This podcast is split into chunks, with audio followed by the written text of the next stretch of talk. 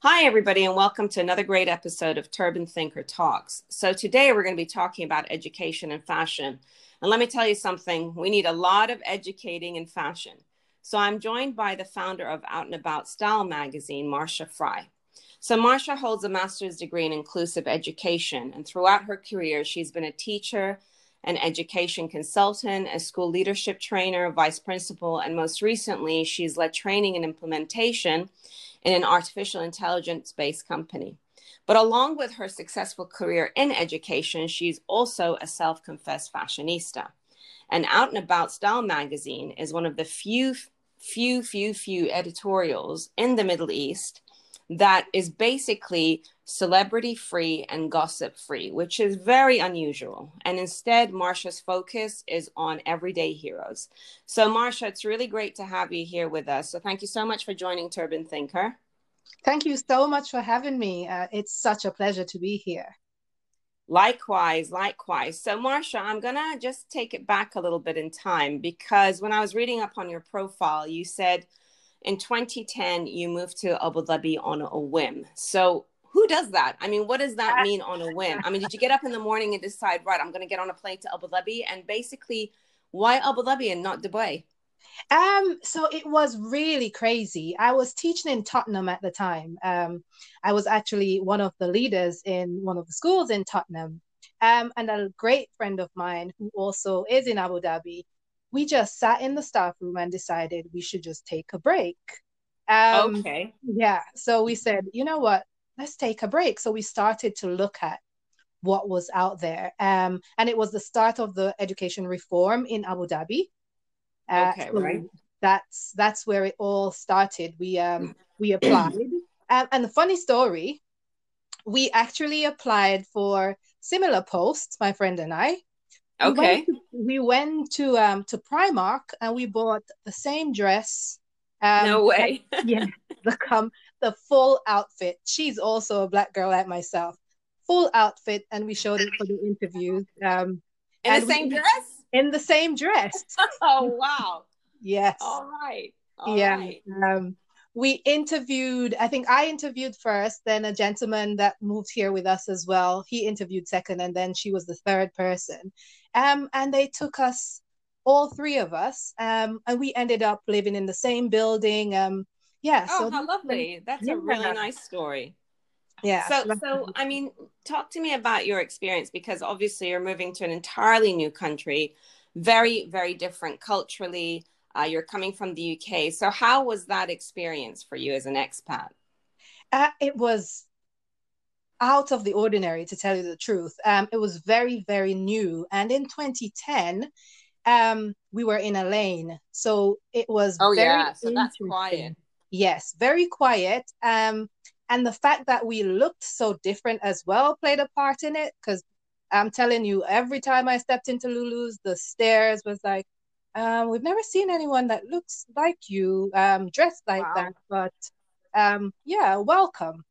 So it was it was a culture shock, but um, my Jamaican heritage tells me that, you know what, be flexible, take it easy, one day at a time. Um, and, you know, from there, it just, it went quite well because I was willing to fit into the new culture. So I did learn quite a lot um, in that initial two years.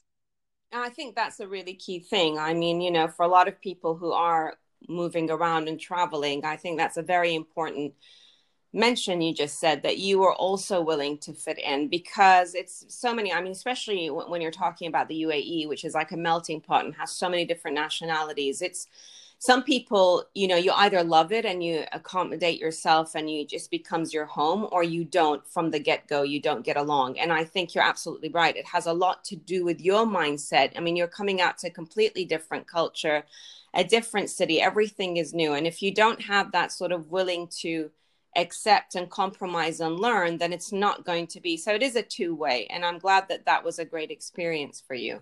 Yes, absolutely. Absolutely. Um, I don't think we could have made it if we didn't decide that um, we are going to adapt um, that, that and embrace and yeah. embrace the culture. Um, that was really key for us. So, um, we were going to be talking on a podcast um, a couple of weeks ago, and then we weren't able to, because congratulations, you've been awarded for the twelve most inspirational and entrepreneurial women in twenty twenty in the U A E Africa Networking Group. So how does that feel to be recognized? And I really love the fact that there is a U A E Africa Networking Group to to really sort of, um, you know, highlight these achievements. And, and this is very much going to lead on to, of course, the main crux of why we're talking today. But okay. Tell me about how you felt. Um, absolutely amazing. Absolutely amazing. Um, I, the work that I do, I do it from a place of real passion. Uh, and everybody that talks to me, especially about the magazine, they understand that I am very passionate about it. I'm in love with it for so many reasons. So to be recognized among phenomenal women, women, it was, it just felt really amazing. It's like, okay, someone sees the great effort. Um, that's not why you're doing it, but someone recognizes that you're putting in so much effort, and it's also inspiring others to step out there and do something for themselves as well. So um, really great, really, really great. Well, I mean, you know, nothing comes without hard work, obviously, yeah. and passion. And you're clearly, you know, you excel in both of those. And it is really nice to see that those two cultures are coming together and recognizing. And of course, you know, empowering women is always a, a wonderful achievement for many others to be inspired. I mean, Marsha, so being a British Jamaican and now an expat, you know, living in the Middle East, obviously you must be very emotional about the whole Black Lives Matter movement, you know, the call for racial equality and the positive disruption that this has caused worldwide when everyone's coming together. But at the same time, it's really frustrating for me when I'm looking at suddenly, you know, corporates and groups and businesses are, you know, like they're scrambling and looking to hire, you know, Black professionals, and then they're placing them in headlines to sort of showcase mm-hmm. their diversity. Um, which is which is ridiculous, because first and foremost, it should have been part of their business approach and not an exception in the first place. Exactly. And now you're piggybacking off this, you know, very emotional movement and trying to showcase and tick a box and get brownie points. So what is your opinion on all of this that's currently happening? You, um, I, to be honest with you, Asil, I cried for like a week when wow. everything, I, I cried. And every time I saw that police officer's knee on Floyd's neck, I cried. Um, I couldn't watch the video. Just no. Anywhere across the internet, I saw that picture. I cried. Mm-hmm. Because I have an eight-year-old. Um, and we're fortunate enough to live in a country where that's not an issue right now, but we'll have to go back to the U K at some point. Yeah. Um, and though things may seem a little bit different, they're not very different. Um, so for me, it's it's been very, very emotional. Um, I'm sure. Just look, yeah, just looking at what all these organizations are doing. Um, I'm disgusted, to be honest with you. Me too, um, Mar- Marsha, yeah. me too. That's a great word. It is disgusting. I'm so disgusted, like, absolutely. Yeah. yeah I, I, I don't understand. So you, you never saw Black people as able before this movement. Yeah. Are you just seeing us as able? Because we've always been there. And it's it's just incredible, like the ignorance, Marsha. I just, I'm baffled, honestly. It it is. It's it's it's almost like, you know what? Don't do it. Stop exactly. doing it. Stop exactly. putting these, you know, individuals front, headline and center, because it's making you look worse. It's absolutely. Not helping. Absolutely, because now I can see that you never had anyone there before. Yeah. So don't don't tell me now at this point that, okay, I've got so-and-so on our board. Please show me your board five years ago. Yeah, well, show me your board a couple of weeks ago. Yeah, it, I exactly. guarantee you. I guarantee you, if you look at the corporate structures just a month ago, they didn't look anything like this. Absolutely. I mean, what's you know, so obviously the consequence of this is seeing these sort of mass revolutions happening across the the world, but particularly, of course, because that's a segment that, you know, we're both in. Fashion, beauty brands, luxury groups are getting slated, mm-hmm. um, and good. Finally, they they should be, and they're targeted by their employees, you know, protesting, and the consumer demanding to know how the businesses are being run, who they're employing.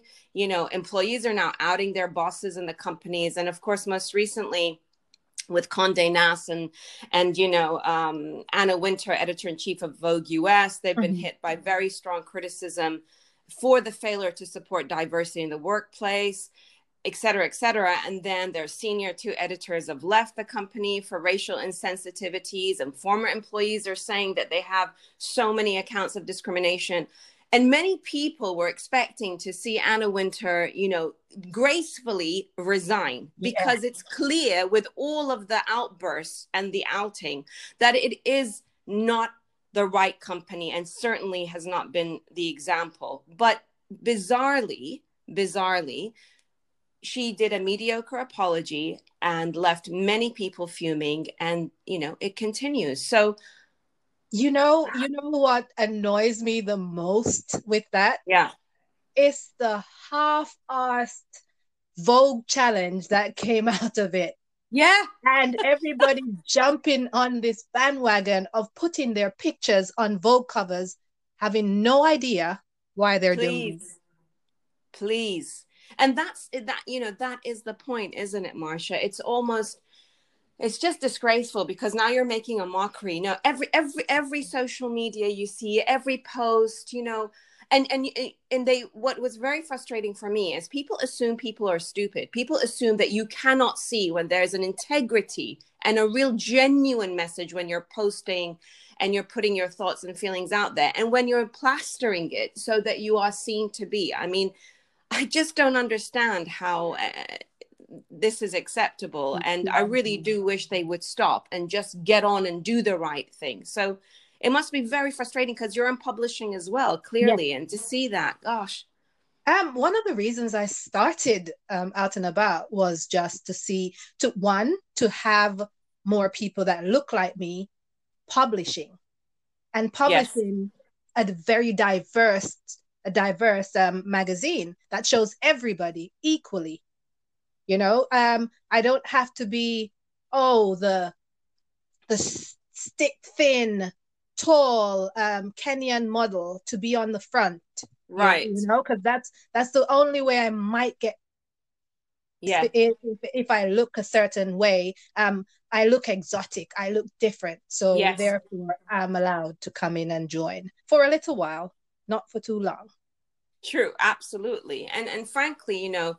The other frustrating thing is actually every race needs to be employed. It's it's it's about mm-hmm. Arabs and Europeans and Blacks and Asians. This whole mm-hmm. thing of like putting you in a box and saying, you know, everyone, all lives matter, number one, all ethnicities matter. And especially, again, when we go back and look at the luxury fashion industry, I mean, that is out and out discrimination of hiring. You so clearly see that in a lot of the big luxury g- groups. And then you know, the even sort of mediocre attempt to hire diversity and inclusion managers. It's not about checking a, a box or filling a quota. It needs to be part of a company culture. I mean, today we pride ourselves as being global citizens and talk about these brands, talk about global building, global communities, when you only have one nationality in your yeah. entire group that employs maybe twenty thousand people.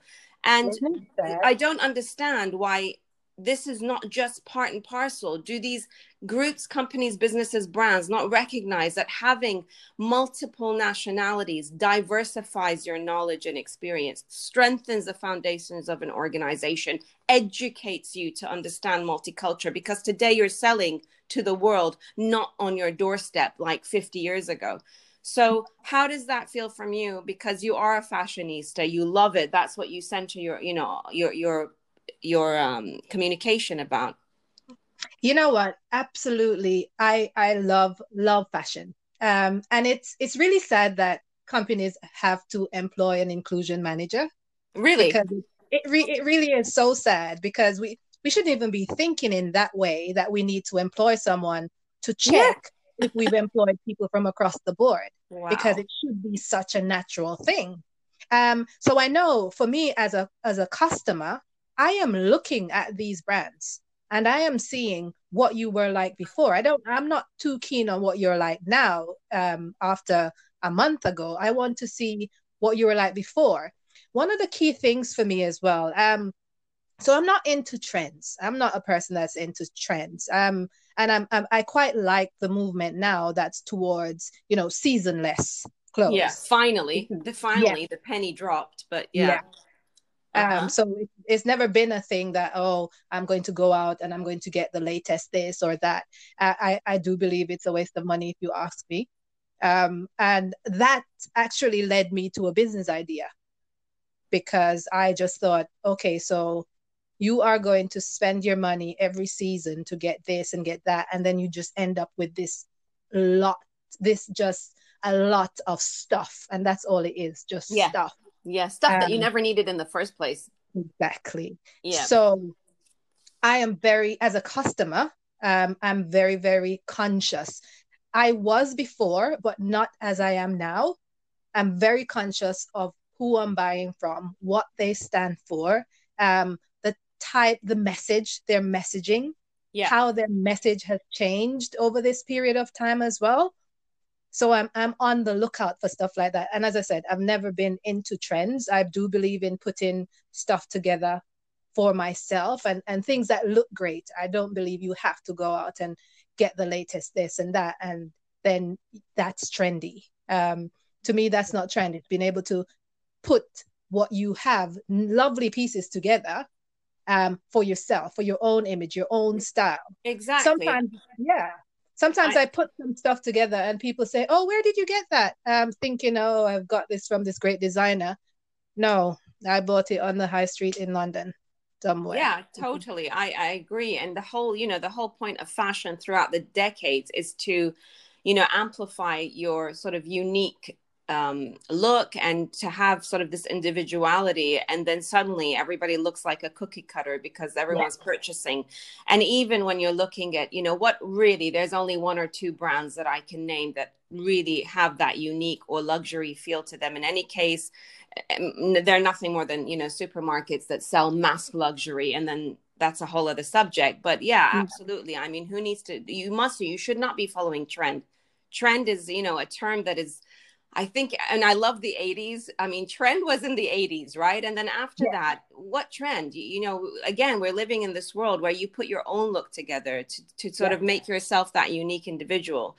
So, so Marsha, I'm going to move away and talk a little bit about education. So as an educator, it's becoming more and more apparent that the education system has to do a lot A lot of changes, include programs on cultural diversity and inclusion from the get-go. We need to educate our youth from a very early age. And I think a lot of that depends on the governments and educational institutes to make it part of their focus and priority. And it, you cannot make any change if it's not sort of embedded from a very young age. So tell me about your views, because obviously education is what your career has been about. Um, you know what? It's it's so interesting. It's it's something that we've been talking about for years as educators. And I have a really good friend who is a historian, and my sister as well is a historian. And we talk a lot. I remember when I had my son, um, I the first thing my sister asked me was, "Have you told him his history?" I'm like, "He was just born. You know, yeah. you expect me to tell him his history?" She's like, "I just want to remind you that nobody else is going to tell him. So wow. you need to make sure you do that." And I'm like, okay, thank you very much. I just had a baby, just had a C-section, but thank you. I will remember to do that. Uh, and the reason why she was doing that is she's coming from a place of knowing that his true history will not be taught to him in school because of how the, the system is set up. Yes. Um, so I think one of the key things for me, firstly, is for parents to take some responsibility for teaching their children their history. Yes. And also looking at the diverse history that's around them. Because you are going to go to school and, for example, you're going to be taught about slavery, mm-hmm. but you're never going to be taught about, you know, pre-slavery. What was the African civilization like before slavery? You don't hear anything yes. about that. You don't hear about the great kingdoms and um, empires. You don't hear about the developments in, in Egypt um, around engineering and maths and no. architecture and medicine. You don't hear those things. It's not taught in schools. So I think as educators, one of the things that we have to do, we have to educate parents, and we also have to take the opportunity to push against what is currently there, because I think we have a voice and we have an opportunity to do that. So when um, curriculums are being made, and I know, for example, in the U K, the people who decide on what goes in the curriculum is not normally a, div- a diverse group. No, totally not. I mean, it's the same thing. Like, people that sit on corporate boards are definitely not the profile that should be leading businesses today. Exactly. So, yeah. Um, and I think it's about us as, you know, minorities, making sure that we don't feel that we should be stopped. We should keep pushing, making sure that we get to the level that we can make a difference as well. Because if we're not, clearly, if we don't push for that difference, it's not going to happen. It's going to take protests and revolutions and wars and all of these things to get history taught in schools. And that's just baffling, isn't it? I mean, just the fact that it take it needs revolutions, and it needs what's happening now is just, it's just crazy. I mean, your, your point about parents having to have that responsibility is such a great point, Marsha. I mean, you know, myself, we were brought up in the U S and the U K, and I never actually, prior to my moving to the Middle East from for work, I'd never really lived in the Middle East. You know, I left Iraq mm-hmm. when I was just a year old, but my mother and father, in, they made it their absolute priority. I mean, Mom, every day after school, I would come home and she'd sit there and teach me the alphabet, teach me how to read and write. And if it wasn't for Mom and Dad's persistence on me, first of all, understanding my heritage, my mm-hmm. religion, my values, my language, you know, that would have never enabled me to achieve what I had done being out in the Middle East all these years. So it is a responsibility. It definitely starts from that. And I know there's a long way to go, but I think that's such a great point, because at least in your home environment, which you can control, that definitely, yeah, absolutely. Um, it's so important, Asil, because um, so I'll just take, for example, even being here in, in the Middle East, um, my son is, so my husband is mixed race. He's half white, half black. My yeah. son is very light skinned. Um, and in nursery, At nursery, he was asked, um, why is your mom black and you're white? Wow. And at nursery, I had to answer that question for my son. And I constantly now have to be teaching him, you know, I am darker skinned than you. It doesn't mean that you're not black or you're not this or that you're this or that. Yeah. So, you know, it's it's really strange, but so important for me to teach him about of course absolutely absolutely and hopefully, you know, these new generations are the ones that are going to lead, and hopefully the world is in a better place than it is today, Marsha. Let's hope for that. Mm-hmm. So mm-hmm. let's talk about Out and About, because what I love, you know, about your publication, obviously the fact that it focuses on real stories and real people, but most importantly that you pride yourself on not featuring celebrities or gossip and really looking at real people, real projects. So why, it's clear to me, I, you know, speaking to you, why you chose to do this, but you tell me from your perspective, why this angle? Um, aren't you just tired of seeing magazines that you flip through and you just see? I don't oh, even read magazines anymore oh, because of that. Great, great. Um, so that's that's where I started. Yeah, uh, I would look in a magazine and all I see is this person having a baby. That person is getting a divorce. Getting a divorce. That person is doing this. That person is doing that. But Gossip. Nothing that inspires me. Nothing that I can learn from. No one that I can try to reach out. I like to say I like to stalk people because I yeah. love to learn. So when I started Out and About, one of the things that I want to do, wanted to do was to provide content that shows you people that have gone ahead of you and have done something that you probably want to do, but you feel, you know, you're fearful. You've been trying to take yourself out of your head for ages, but you're fearful of what is going to happen or what might not even happen. Yeah. So I wanted to provide those opportunities for you and myself, because I've learned so much, to look at other people's stories, look at what they've gone through, look at the types of things that they've done, um, look at just relatable things. People like you and I, I can't though I love Beyonce's music, I don't see myself as Beyonce. I can't, I can't relate no, to her. No, exactly. You know, at all. So I wanted that opportunity to show people that you can actually relate to.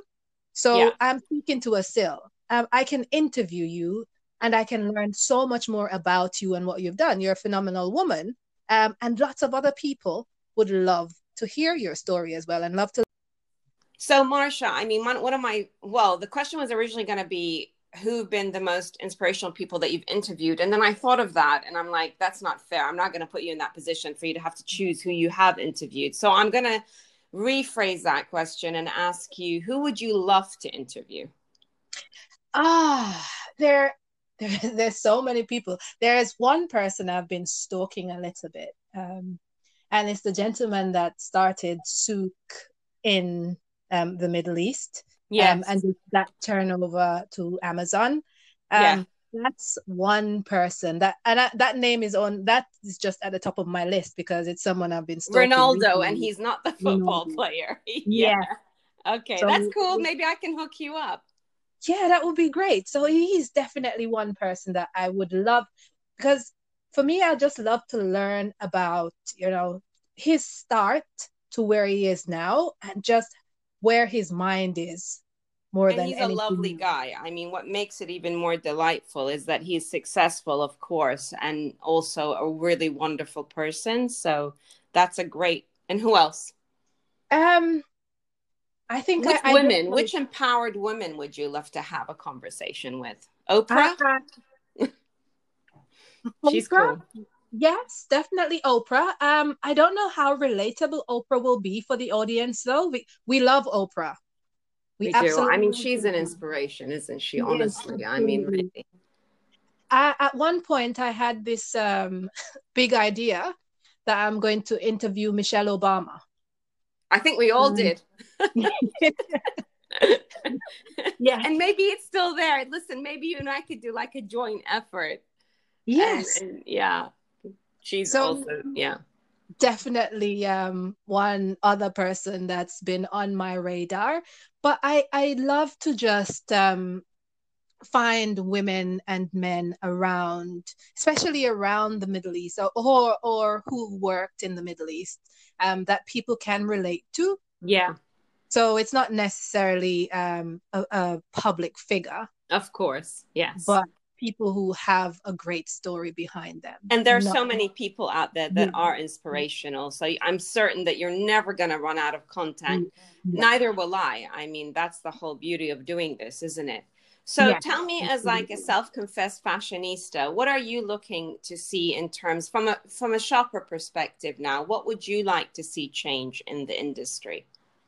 Um, so I think we began talking about that. Uh, yeah.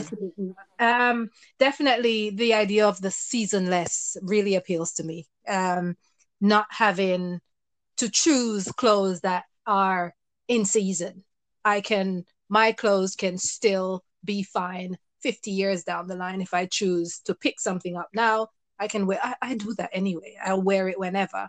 But I love the idea that brands are going seasonless, which is something that should have happened a long time ago. Yeah. Um, in terms of just where fashion is going, um, I, I want to look at the tech side as well. Yeah, I want to be able to stay at home and be able to create something. And then, you know, this is wild now. So I, I'd love to be able to come up with an idea for a dress that I want and be able to go online um, and just put that idea somewhere. Yes. And, and just have different, you know, local designers yeah. come back with something, you know, sort, sort of a, a, a bid. Something yes. that says, this is what I could do for you with the ideas that you've put through. Yes. So you kind and of have, have it this, made bespoke for you. Yes. Yes. So I'd love to see a lot, a lot more of that. Yeah, I mean, that's that's wonderful. And that also, you know, supports all these other amazing talents that are out there, which is so important for us as well. So, Marsha, I mean, I know you're um, going to dash off, and it's been an amazing conversation with you. So before we kind of sign off, words of inspiration and thoughts to empower our audience, please? Um, for me, it's always just keep pushing. Keep pushing. There is so much happening at the moment, and I know a lot of people are going through a lot. Um, know that you are not alone. So the best of us are going through it as well. If you need to talk to someone, if there's something that's bothering you, please reach out to someone and have a conversation. Um, mental health at this point is so important.